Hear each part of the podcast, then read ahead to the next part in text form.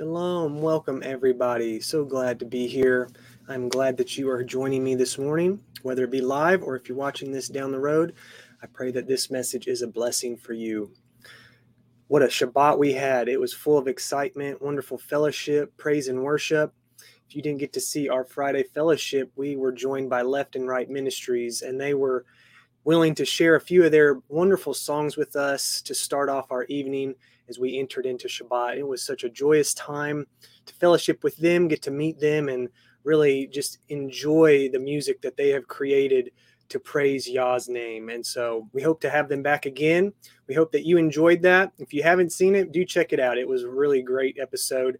They even kind of shared some of their testimony and where they came from and where they are now. So it was just a joyous event. And uh, like I said, hope to have them back again. Hope to have some uh, additional musicians. We're we're looking out there. If you know of anyone, if you're a musician yourself, reach out to us. We'd love to have you come on and share some songs of praise and worship for our assembly to start the Shabbat off. Blessings for your new week. I do hope that your Shabbat was restful and that you were, are restored for this new week ahead. It's always wonderful to start the week off in the scripture, fellowshipping with each other. It's just amazing that whether I'm doing a show or just being able to be in the live chat for one of Lee's shows, I feel like we get to basically fellowship all week long, each day. Uh, and it's so wonderful to be able to do that with brothers and sisters and just encourage each other, learn from each other. That's what we're here for. We're all students of the word. We're just seeking his truth and the word that we can find throughout scriptures. And it's so beautiful each and every time we get a deeper understanding. I want to say hello to a few of our guests we've got so far this morning. Andrea, great to see you, and my wife. Glad you are all here, as well as Amanda. Thank you for joining. Anyone else out there, we are just thankful that you joined us. So let me share. I don't always get to share these morning prayers that Lee puts in our Telegram group, but uh, since I am live this morning, I want to go ahead and share this one that she put in earlier today. Yahweh, we praise you and worship you now and forever. Father, please stay close to us in all seasons of our lives. We praise you for the blessings. We praise you in the trials and in the storm. Yahweh, you are in control and make a way when all we see is an army approaching and deep waters in front of us. Hallelujah. You split that sea and make a way for us on dry land, Father we pray. Please bring to the surface our leaven so we can remove everything in us that is not pleasing to you. Yahusha, we pray and ask for help to love others as you do and forgive without giving it a second thought. Instill in us your humbleness and meekness. Worthy is the Lamb who died for the sins of the world. Thank you, Father, for the Ruach HaKodesh, our comforter and fire within us, leading us still in worship of Yahweh. I pray we speak of your truth today.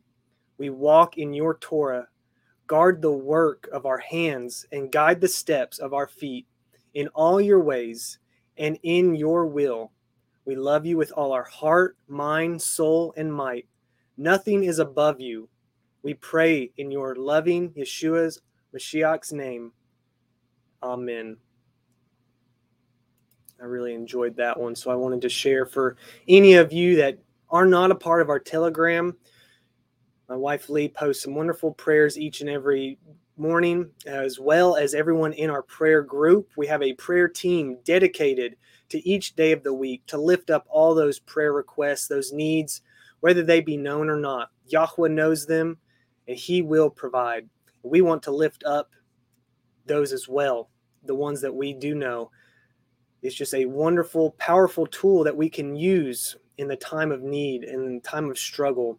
And we all are going through trials. We're all dealing with a storm one way and in another in our lives. And so we must lean on Yah to split the sea or to shield us from the storm. And we know we can rely on him. Shalom, Eric. Good morning, brother. Glad you are here. Great to have all of you. And that prayer really kind of goes in line with what we're going to be discussing today. So we are reading out of the Haftorah, Isaiah 43 21 through 44 23. And the Besorah portion comes from Matthew 5 23 through 30. And this is week 23 Vayikra. And it was a great portion. We really enjoyed it. All about sacrifice and offering, and how now we are that living sacrifice. We are offering up ourselves, our good deeds, our prayers to the Father as a pleasing incense to Him. It is so important that we can have a clean vessel so that our offerings and praises and prayers are received by the Father. We know as we are approaching this time of Passover, it's so important to remove the leaven from our lives. So we're going to get into a little bit of that here today as well. Now I have decided that for this ep- for these half Haftorah readings, welcome Betty. No problem. We're just getting started. So glad you joined us. So for many of these half Haftorah readings, I was reading through some commentary as well. It was just kind of mixed and mingled within the scripture. And I've just had it put on my heart to just stick to the word. Um, not that I disagree with the words that were being spoken. Uh, I really enjoyed the resource and I've learned a lot. It gives me a deeper understanding into some of the scriptures. But this show is focused on the line by line reading.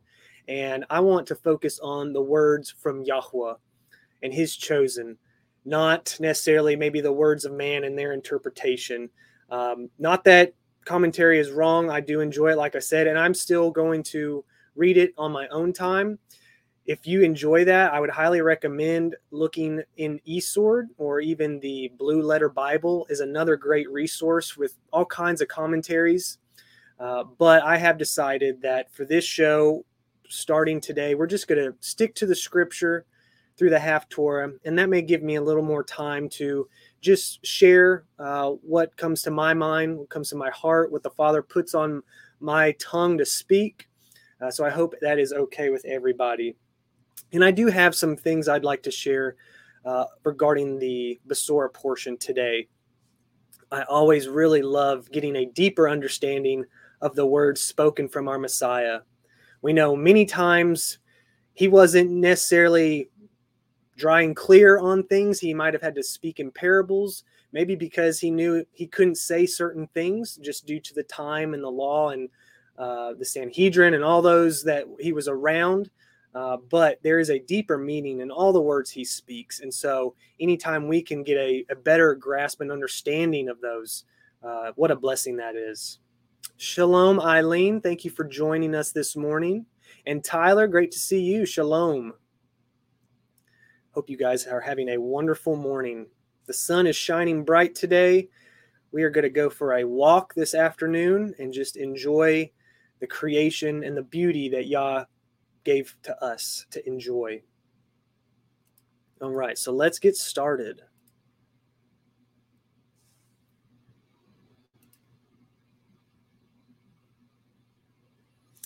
And these scriptures are from the Scriptures 2009 translation. We switch back and forth between this and the Sefer. Um, I really enjoy seeing the name of our Father, Yod He Vav He, spelt out in the Hebrew. And that's one reason I enjoy the Scriptures 2009 so much. Uh, where other, I really enjoy the Sefer. I, I enjoy the, the names, how they are spelled out in the Hebrew just they're both wonderful. And so I do go back and forth between them. You'll see throughout our shows of the week, we'll switch back and forth just depending on what the scripture says. Sometimes it's worded a little differently, but I'm going to be using the scriptures 2009 this morning. So starting in Isaiah 43, verse 21. This people I have formed for myself. Let them relate my praise. But you have not called on me, O Yaakov, for you have been weary of me, O Israel. You have not brought me the sheep for the ascending offerings, nor have you esteemed me with your slaughterings. I have not caused you to serve with grain offering. nor wearied you with incense.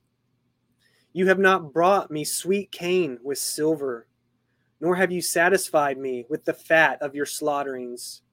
You have only burdened me with your sins. You have wearied me with your crookedness. I, I am he who blots out your transgressions for my own sake, and remember your sins no more. Remind me, let us enter into judgment together. Relate that you might be declared right. Your first father sinned, and your interpreters have transgressed against me. So I have profaned the chief ones of the set apart place, and I have delivered up Yaakov to the curse and Israel to scorn. Well, Tyler, it's super cold and snowing there in Utah. You probably are getting some much colder weather than us, although it did just snow last week here. So with Tennessee, you really never know what you're going to get. We're hoping that the cold has made its way out for the spring and we can enjoy the warmer temperatures. But just blessings to all. And we know that the Father's providing whatever our land needs. So we're just going to take it and enjoy it when it's coming in this portion here, you can really see already that Israel is not honoring the Father as he commands. In many ways, their sins and transgressions has displeased him. And this is going to be the reoccurring theme throughout this portion and the Parshat and the Besorah portion. So let's continue on. Oh, jumping already into 44, chapter 44 1. Israel is Yahweh's chosen. But now hear, O Yaakov, my servant, and Israel, whom I have chosen. Thus says Yahweh, who made you and formed you from the womb, who helps you. Do not fear, O Yaakov, my servant, and Yeshurun, whom I have chosen. For I pour water on the thirsty, and flood, and floods on the dry ground. I pour my spirit on your seed and my blessing on your offering. Such a beautiful foreshadowing to the Messiah, how he offers us that everlasting water, quenching our thirst. And they shall spring up among the grass like willows by streams of water. One says, I belong to Yahweh. Another calls himself by the name of Yaakov. Another writes with his hand, Unto Yahweh and names himself by the name of Israel. Beside me, there is no Elohim, something we all need to remember and understand. And fear, a healthy dose of fear for the Father, is important in all of our lives. Verse 6 Thus says Yahweh, sovereign of Israel, and his Redeemer, Yahweh of hosts. I am the first and I am the last, the Aleph and the Tav. Besides me, there is no Elohim. And who is like me?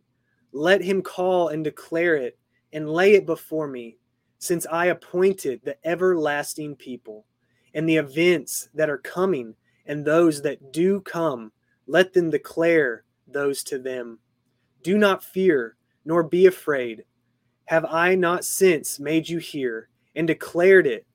You are my witnesses. Is there an Eloah besides me? There is no other rock. I know not one. The Father and His Son, they are our foundation.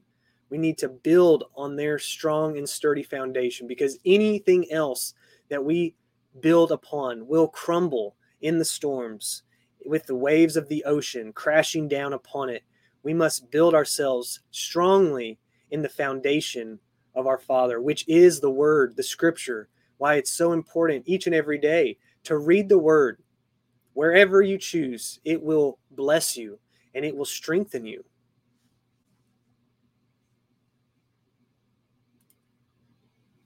Verse 9 Those who make an idol, all of them are emptiness, and their delights do not profit, and they are their own witnesses.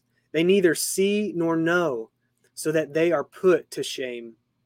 Who would form a mighty one or cast an idol that is of no value? See, all his companions are ashamed, and the workmen, they are but men. Let them all be gathered together, let them stand up, let them fear, let them be put to shame altogether. The craftsman in iron with the tools works one in the coals and fashions it with hammers and works it with the strength of his arms. Even so, he shall be hungry and has no strength. He drinks no water and is weary. The carpenter stretches out his rule. He outlines it with chalk. He fashions it with a plan. Oh, I'm sorry, with a plane. And he outlines it with a compass and makes it like the figure of a man, according to the comeliness of a man, to remain in the house. He cuts down cedars for himself and takes cypress and oak, which he raised among the trees of the forest. He has painted, planted a pine, and the rain nourishes it. And it shall be for a man to burn, for he takes some of it and warms himself. He also kindles it and shall bake bread. He also makes a mighty one and bows himself to it, has made it a carved image and falls down before it. You know, just reading these scriptures, I'm thinking of so many various idols in a statue form, whether it be large statues around our various cities in the center of the city, uh, whether it be awards like the Oscars, the Grammys, literal golden statues of man. You know, these are idols that people value, that they dedicate day and night their efforts and their work and their soul to, really. And so we cannot be putting our attention to these idols of man.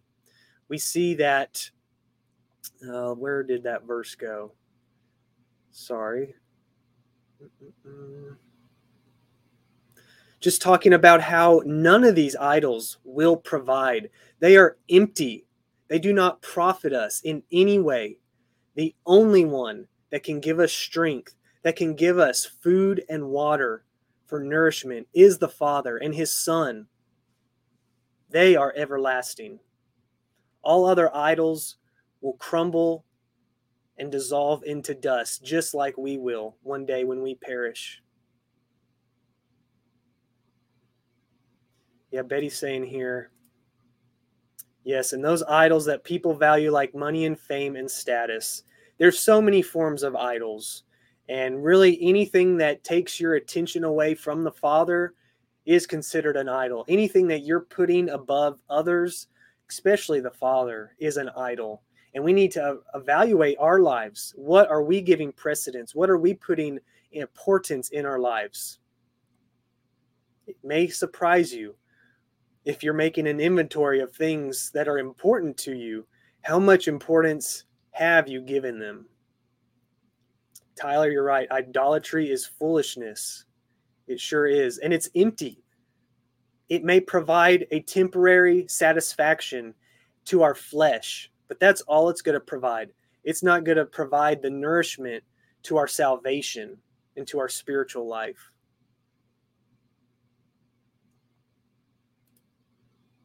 Verse 16 Half of it he shall burn in the fire. With this half he eats meat. He roasts a roast and is satisfied.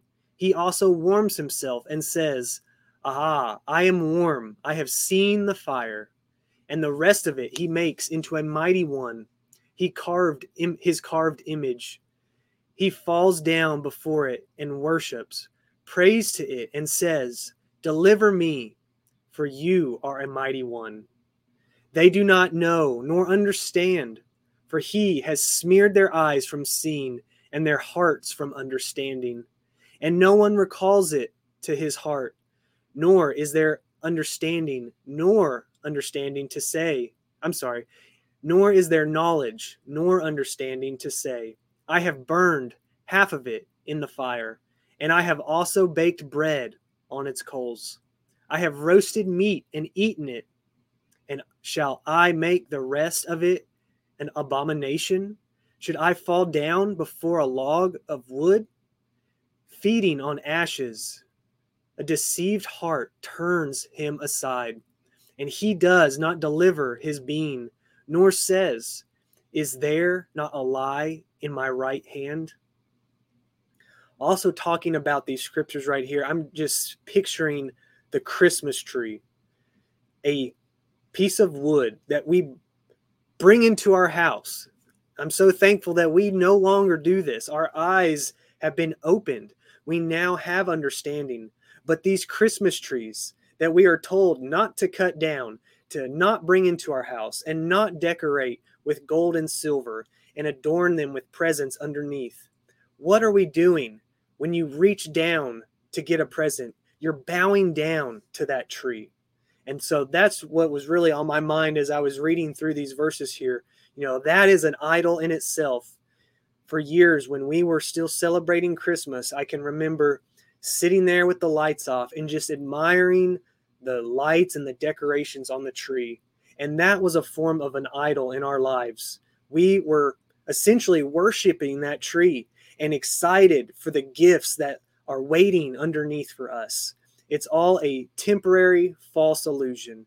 Yahweh has commanded us to not worship false idols, worship Him only. He is the only Elohim, the God of Israel. Sorry, I just had to rant a little bit about Christmas. So, verse 40 I'm sorry, verse 21 Yahweh redeems Israel. Remember these matters, O Yaakov and Israel, for you are my servant. I have formed you. You are my servant, O Israel. Do not forget me. I shall wipe out your transgressions like a cloud, and your sins like a mist. Return to me, for I shall redeem you. Sing, O heavens for Yahweh shall do it.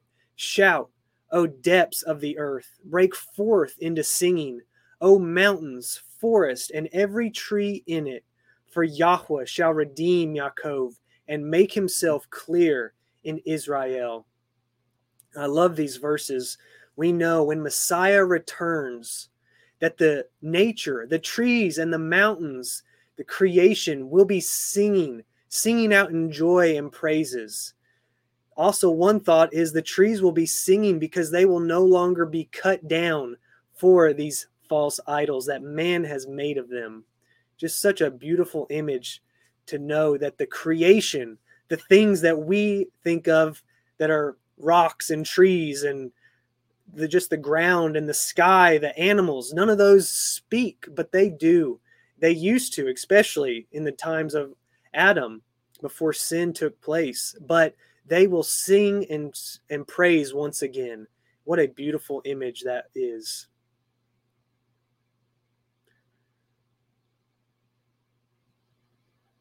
Betty says here, preparing for that day, kneeling to put gifts under it and take them out. You know, sometimes you really don't realize that's what's happening until somebody says it and it hits you like a ton of bricks that you were bowing down before a false idol, a false god, depending on how much importance you put on these traditions of man, these holy days. You know, they are not his set apart Moedim. They are not his holy days that we are commanded to honor. Yes, the trees will rejoice. What an awesome, awesome visual that is going to be. Eric saying here, he just read this morning Acts 19, 22 through 41. It's about those craftsmen who make the idols attack those who threaten their livelihood. Very interesting. And there's all kinds of idols. You know, some may seem and look harmless, some may be used for evil and wickedness. But we know that any idol, anything worship that is not of Yahweh is wicked thank you for sharing that. I'll check those verses out after this. That sounds interesting. Amanda sharing here. I have never slept the night before and would just lay on the couch and watch it all night. Yeah, referring to the Christmas tree. It's mesmerizing and it almost puts you in a trance, you know, waiting for Santa Claus to land on your roof. It's just a bunch of unfortunately childish uh, lies that you know have been passed down for generations to generations, and uh, we're trying to break that and to reveal the truth and to open the eyes of those that are still participating in those events that may not see anything wrong with it, that don't realize the harm in worshiping these days of man.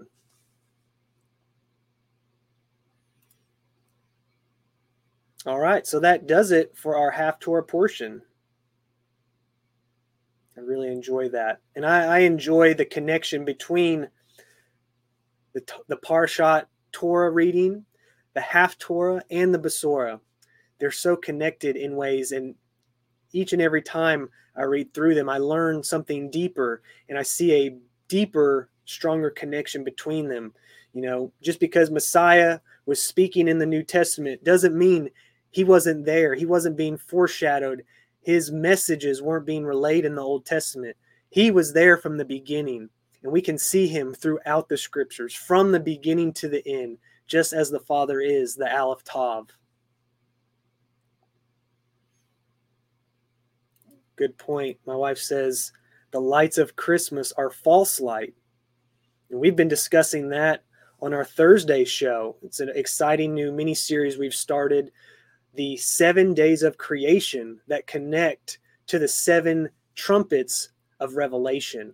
And we know that there's many false lights in this world today whether it be electricity or false mashiachs false prophets many people can come as a form of false light. And so join us for those. Those are really exciting. We're going to be starting uh, the second one this thursday probably going to be day two of creation and the second trumpet. So looking forward to that Betty says, thinking of sports now, how people come together and shout for their team, wearing clothes and all kinds of things to identify them as part of that group.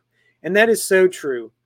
It really is a form of idol worship, especially these superstars, you know, that are getting paid hundreds of millions of dollars to play a child's game, essentially. And we know that this is just the new form of the gladiator ring when they would fight to the death. A lot of these sports are very dangerous and can lead to death. We've seen this in the past where some have lost their lives due to injuries or other things. So we have to put a priority in our lives. I'm not necessarily saying you can't watch sports, but you don't need to be obsessing over it. You don't need to be worshiping it. I had to really cut back on football. I was obsessing and idolizing, watching it every week, you know, thinking about uh, what's going to happen. Am I going to be mad or happy all week if my team wins or loses? And that is such a false idol right there to put that much attention and that much effort and emotion into a team like that. So put that attention and focus into the Father. It will really provide blessings. We know Yahweh is victorious and will and has won the battle. We don't ever have to worry about losing when we are with Him and He is on our side and we're honoring Him. Great point. Thank you for sharing that. And my wife says concerts too. People below the band facing them, singing their unholy chants with them. You know, Hollywood, movie stars, and musicians, rock stars, just another form of an idol people worship and obsess over these people, put them on a pedestal above Elohim, create gods of them. And we know no one is above Elohim. There is no other God but Elohim. Team Yah. I like that. Exactly. That's whose team we need to be on. Family Yah. Great word. All right, so let's jump into the Besorah and we'll find some connections here as well.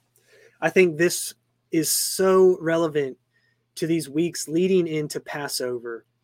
And even though not all of these portions are mentioning leaven, they are symbolic and they are referencing it if you just read deep enough. And this week is maybe more important than anything. We will see here momentarily how important it is to remove all the leaven, whether it be sin, or grudges, anger or hate against a brother, We must remove it all so that we can have that clean vessel that is pleasing and honoring to our Father. Andrea, you're so right. Coming out of Babylon and Egypt, there's so many ways to do that. And we're still learning. It took us many months, even years, to really learn exactly what needed to go, how to set us apart from the world, to step away from the traditions, the pagan things of man. We are called to come out of Mitzrayim, come out of Babylon, to not be one with the world. It is so important. And it's a learning experience. And we're here to help. We're here to lift each other up. We're willing to share what we went through, what we learned, right and wrong. You know, sometimes it is a trial by error. And we want to just help those that are new, maybe coming into this walk, explain, you know, what we went through and how we were able to remove this or that. Uh, it is an ongoing process, and we are always to evaluate our lives, especially in this Passover, this Pesach season, removing the leaven from our home and from our insides, our living tabernacle. Yeah, we are going to have to do some deep cleaning around the house. It's coming quick. My wife says I'm going to have to get to work. Andrea, great verse, great comment here. Create in me a clean heart, O Yah, and renew a right ruach within me. Amen. Yeah, we are making some awesome apparel to make us walking witnesses. We are working on some new t-shirts and things like that. We've got some stickers in the works as well. So we hope that we can get to a point where we can offer that out to anybody interested in wearing that or placing a sticker somewhere for others to see. So maybe they can ask you, hey, what is that? What's fiery faith? Whether it, you explain the ministry or what it is to you, we are all called to have that fiery faith. That Ruach HaKodesh needs to be burning bright within us each and every breath we take. Amen, Amanda. I pray he never stops working on us.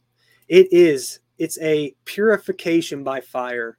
And so when we come up on trials and difficulties in our lives, it can seem burdensome, it can seem unfair, but it is also a blessing because Yah will get us through that. And when we do, we will have learned so much. We will have accomplished things that we thought might be impossible we are going to be strengthened from him and through him. And so don't look at these negative aspects in your life as a bad thing.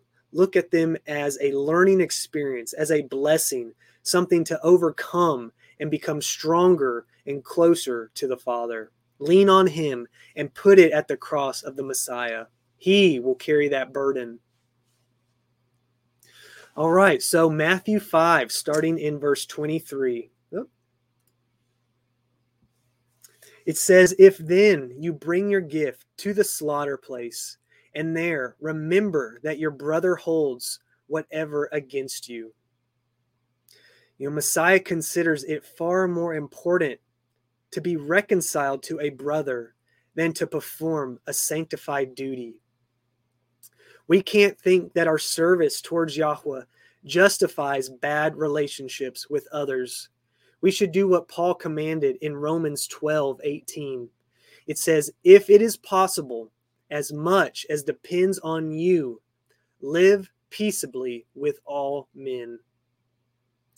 In order to worship Yahweh acceptably, we must do justice to our fellow men, to our fellow man, our neighbor, our enemy, whoever that is. Our worship will not be acceptable unless we do all we can to live peaceably with others. It is our duty to seek reconciliation with others when we have hurt them. This should be done before we attempt to worship Yah. And this is something that me and my wife has been working on. We have caused hurt and pain within the body, within others, within friends and family. And we are reaching out we are repenting, we are making reconciliation with those that we have hurt, whether they remember whether they're forgiving or not. We have reached out and tried to repent for the wrongs and the hurt that we may have caused. We can't always assume that people forgive or forget. We just have a part to play. We must cleanse that leaven. It may not be a physical, a thought type sin. It could have been a word that we said that hurt a brother or sister. And that can still be leaven. If it's lingering within you, if you have not made amends, if you have not re- repented and reconciled, not to say that you have to remain friends, but you do need to apologize and to make things right. And Yah will work on healing that relationship. And so I pray that you can do this as we approach Passover. You may have cleansed your house of all the leaven, all the breadcrumbs. You may think that your living tabernacle is clean. But if you're holding on to a grudge, or if you know someone that you have hurt, you need to make things right because we want our offerings and our sacrifices to be received and to be pleasing to Yah. And we can see right here that Messiah himself says it is more important to make things right with your brother than to offer up a sacrifice to the Father. And that really was powerful and really struck me this week as I was reading through this. And so it is something I am really going to work on and make sure that all of my wrongs have been right and that even if it's been years ago or it's something new, that I want to make things right on my end and just pray that the Father can wipe that clean and to work on the relationship and restore it to where it once was. Forgive, forgive, forgive. That is so true. And it's something we need to be doing every day. Just like we say, the word of the day every day is repent. We need to be repenting for our wrongs and we need to be forgiving the wrongs that have been done to us. It is not worth holding on to those feelings and those emotions. It's very powerful when you realize that something that could be affecting you so deeply, causing so much anger or haste that person that caused you hurt may not even remember, may not even care anymore, but yet it's tearing you up inside. And so let it go, forgive and forget, and move on. And we need to do the same. We need to hope that others can do that for us, but we must be willing to repent and to make things right and let Yah do the rest. Amanda says here, that's a good reminder. We must do all that we can, but after that, it's up to Yah and the other person. We can't carry that for others too. And that's so true. You know, we have a duty to make things right, to reach out, to repent, to apologize for what we did. At that point, it's up to Yah, it's up to the other. But we have that responsibility we must honor. Eileen says here, here's the thing we need to remember who we are to help others understand who we stand for, and who others can be because of what we hold. Yawesome ideas, understanding, and forgiveness. And when we are doing these things, when we are honoring Yah, He will bring understanding. He will bring healing and restoration to both parties. Sometimes it's as simple, I'm sorry, please forgive me, which can bring so much healing on your own inside yourself, but also to the other person. And so, this is what this message is today. We must be able to offer up our forgiveness, our apology as a, as an offering. That will be a pleasing offering to Yahweh. We see how important it is to do that. So we know he will find favor in that humbling ourselves as Messiah did, be a servant to all men. So true. So, verse 24 Leave your gift there before the slaughter place and go. First make peace with your brother, and then come and offer your gift. Yahusha tells us to interrupt our worship and go on the errand of seeking forgiveness first. Though it may seem profane, it may not seem logical, we may not be able to wrap our minds around it. We are to do so. It is more important that the heart be free from anxiety for a brother's peace of mind than that an external rite be performed. Mercy before sacrifice. And that's exactly what our Messiah showed us. He was merciful, and then he gave himself as a sacrifice. This shows that one guilty of wrongs to his fellow man cannot offer acceptable worship to Yahweh. that was extremely eye opening to me. When I read that, I just had to think on it over and over and realize I have got to make sure that I have repented for all the things that I have done to hurt others, whether it was a word or an action I don't want my worship and my offerings to the Father to not be received because I haven't made things right with others. So I'm relaying this message, and you'll probably hear me repeating it multiple times. But this is so important. We have to be doing this, we have to be willing to. It's going to cause humility in your life. You will have to humble yourself in order to do this. It's not necessarily an easy thing to do, but it will free you. It will be empowering and it will ultimately allow your offerings to be received. So important. Verse 25 Be well minded with your opponent promptly while you are on the way with him, lest your opponent deliver you to the judge and the judge be the officer, and you be thrown into prison. Messiah commands us to quickly settle anger and malice with another. When we ignore it or pass it off, it genuinely imprisons us. It really does. It holds us in the chains. We need to break free of those chains.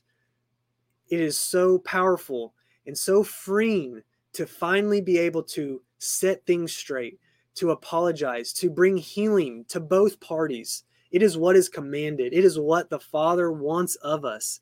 And Messiah is the perfect example of that. We didn't deserve what he gave for us. We didn't deserve his sacrifice, the pain and strife that he went through, but he was willing to do it for us and still forgive us of our sins We've got to be able to do the same to our brothers and sisters, to our neighbors, to our enemies, friend or foe. Paul expresses this same idea in Ephesians 4 26 through 27. Do not let the sun go down on your wrath. When we hold onto our anger against another, when then sin, we then sin, and we give place to Hasatan. You know, there's that very famous quote, and I'm sure it came from this exact verse, you know, how did your marriage last 40, 50 years? Can you give us a word of advice? And most of the time, they will say, don't go to bed angry. If you're having an issue, a fight with your other, with your spouse, do not go to bed angry. Right there, it's saying, do not let the sun go down on your wrath, on your anger. That applies to anyone. We have to make things right with one another. Verse 26 Truly I say to you, you shall by no means get out of there till you have paid the last penny, the last farthing, farthing, a coin of insignificant value, which is equivalent to the two mites, the two mites that the poor woman gave all the other rich were giving abundance, more and more. Messiah said, What this poor widow gave, her only two mites, was more valuable and more meaningful and more of an offering than all of your wealth. So we have got to make sure, even if it's a tiny, insignificant little thing in our mind, it doesn't matter. We have got to make it right. We have got to give it up and we have got to atone for our sin. The meaning is until everything is paid. We have got to make sure that everything within us has been made right, even if it is two small mites. The ultimate pen- penalty one pays at the hands of the judge, the officer, and in the prison could never be satisfied with money. We can't pay it off. It is an offering, it is an action that we have to do with our own free will. No money will ever repair a damaged feeling, thought, an action, or a word that has caused harm. We can't pay that off. It only from our free will of a giving act of humility and repentance can remove that from within. After the debtor was cast into prison, he was held until the debt was paid. And if were not, he remained in prison until he died. Great example of why we must do it now. We must make sure that we are clean and free of all. We don't want to hold that within until we die. And then there is no chance of repentance, forgiveness. We've got to do it now while we still have breath in us. The reality suggested by these strong figures of speech reminds us that the suffering of eternity is indeed eternal. It's not worth everlasting life of damnation. We want everlasting life of salvation. So we have to make sure that everything in our life is right and clean and freed. We're not going to be judged on what other people are doing, what other people are saying, what other people are holding in or forgiving of. We're only going to be held accountable for ourselves. So don't worry about the others. Worry about yourself and what you need to make right. We are warned to make everything right before it is too late. Before the judgment, there is a chance. We still have that chance. But after, there is nothing but payment. We don't want to be in debt to the Father we don't want those things to have not been let go of, to not be forgiven of, to not be repented of. All right, this one is titled Lust, starting in 27. You heard that it was said to those of old, You shall not commit adultery. One of the ten Devarim. Yahusha deals with what they had heard regarding the law of adultery. The teachers of the day taught that adultery itself was wrong, but they applied the law only to the actions, not to the heart. And this is one of the great examples how the law was fulfilled. It was not done away with, it was not nailed to the cross. Messiah came to fulfill it, to enhance it, because there is much more than just the physical act. It can also be applied to the mental thought, to the mind. Messiah, as he always did, lays the laws upon the heart. It is impure, full of unholy desire. One is guilty. It is our duty to keep the heart pure. Verse 28 But I say to you that everyone looking at a woman to lust for her has already committed adultery with her in his heart. Messiah explains that it is possible to commit adultery or even murder in our own heart or mind. And this also is sin. And this also is sin and prohibited by the command against adultery. With the words, Whoever looks at a woman Messiah located the origin of lust back to our eyes. This is the true this is true according to biblical statement and life experience. Job 31 1 says, I have made a covenant with my eyes. How then could I gaze at a matter? You know, if you have made the covenant of marriage, you have that commitment to withstand from even lustful looking of the eyes, lustful desires of the heart, we need to uphold that covenant with our spouse, just like we are to uphold that covenant we have made with Yahweh. We do not need to be looking at false idols, putting those in our mind or focusing on our eyes. We have got to abstain from that gazing of false idols or of lustful thoughts and desires. The act of adultery is far worse than adultery in the heart. But Messiah's point is to not is not to say that they are the same things, but to say that they are both sin. They are both prohibited by the command against idolatry. We must know that we cannot do either one, the act or the thought. They are both sin and they are both breaking the covenant and the commandment that Messiah and Yahusha has given us. The principle applies to much more than men just looking at women. It applies to just about anything we can covet with an eye or mind. Adultery of the heart and of the eye desecrates the temple of the Holy Spirit, of the Ruach HaKodesh. Can it dwell within us if we are lusting in our heart, in our mind, with our eyes? It cannot. We have to be full and pure of that spirit in order for him to dwell there. If it is mixed and mingled with wickedness, with evil, there's not going to be room. Even just one drop of poison ruins the whole vial of water. And so the same thing goes with our sin, with our wickedness, our wicked desires or lust. If that is within us, there's no room for Yah to dwell. It is so important. Even if it is two mites worth, it is still enough to ruin the whole batch. And this is a great point. My wife Lee says one could say participating in pagan celebrations as Christmas or Easter, saying it's about Messiah is adultery against him and his sacrifice. Those are man made traditions. We know his set apart times. He has given us a time that honors him. We need to make sure that we are setting those apart from the world, that we are honoring only those and not that the not the ones that the world hold up. Great comment.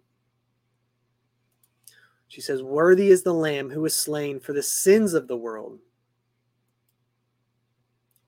Love that. All right, finishing up with our last two verses here in 29. And if your right eye causes you to stumble, pluck it out and throw it away from you. For it is better for you that one of your members perish than for your entire body to be thrown into Gehenna, into Sheol, into Hades, into hell, whichever one you want to, the lake of fire. It's not a place that we want to be. And so it is not worth causing our entire body, our entire soul to end up there. Messiah uses a figure of speech here. He did not speak literally, even though some have taken it literally and plucked their eye out, cut their right hand off.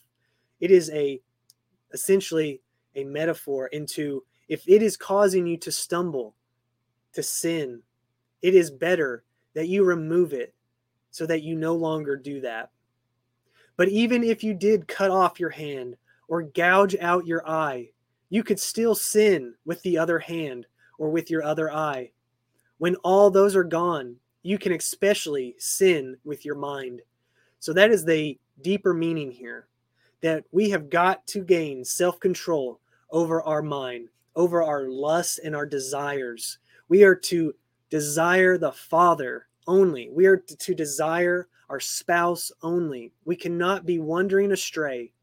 Same with religion and our walk with the Father. We cannot be strained to the left or to the right. We have to be focused and walking on His narrow path.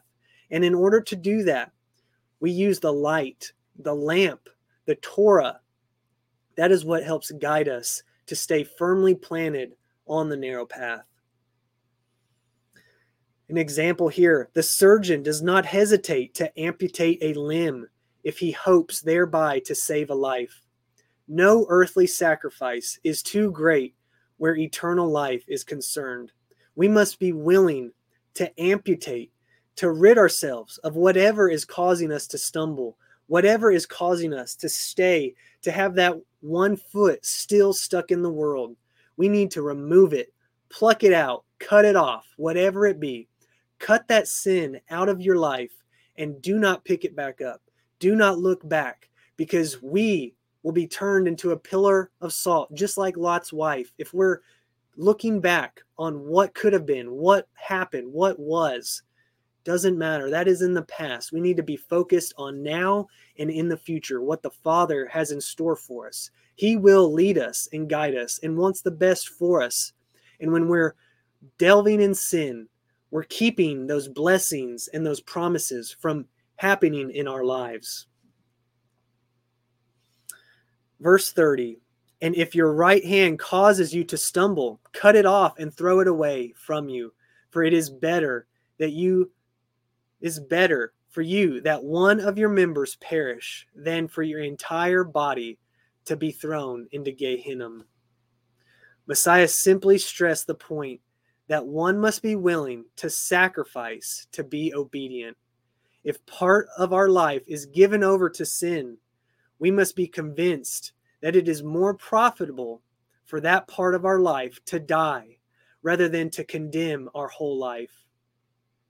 This is the one thing many are unwilling to do, and that is why they remain trapped in sin or never come to Messiah. They never get beyond that vague wish to be better. They think, well, there's always tomorrow. I'll work on that later. No, the time is now. We don't know when our time is going to come. We don't know when our last breath will be. The time is now. Remove it, purge it, make things right with others, within yourself. The salvation of our soul is to be preferred before all things, be they ever so dear and precious to us. We don't have a good concept of eternity, of forever. We only live in the world's time frame, maybe 80 to 100 years. That is nothing compared to eternity. We do not want to sacrifice unpleasing things to Yah. We don't want our offerings and sacrifices to be rebuked, to not be received by Yah because of the way that we are living, the sin that we are unwilling to get rid of, the lust that we may have in our heart or our mind that no one else knows about. They can be kept secret, but they cannot be kept secret from Yah. He knows our heart, He knows our mind, He knows us better than we know ourselves. So be seeking Him in guidance and in prayer, crying out to Him for Him to show you what needs to be removed. There can be things deep within us that have lingered for years and years, maybe from trauma or hurt. We must cleanse ourselves pure so that we can ultimately be that offering and that pure sacrifice to Him. All right. Well, that does it for today. Thank you, everybody, for joining in. I hope that you were able to get something from these verses. They were very powerful for me. This message is for me just as much as anyone else out there.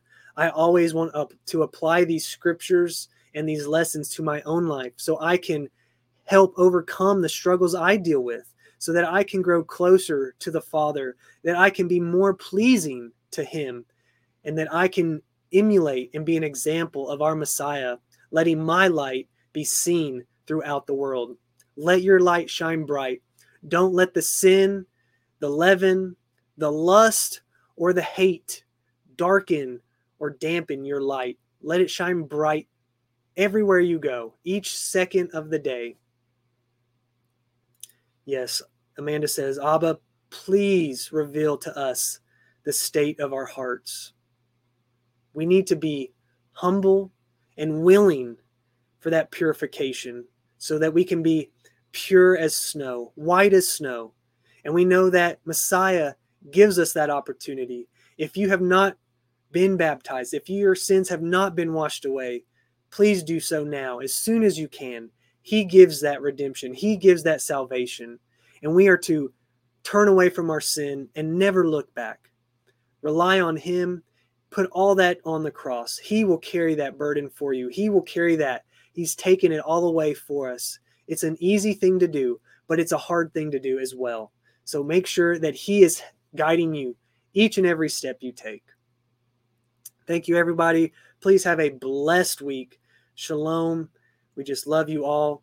Join our group, subscribe to our YouTube so you don't miss out of any future shows. Join our Telegram so we can fellowship you, fellowship with you through the week. And we love when you join in on our comments here.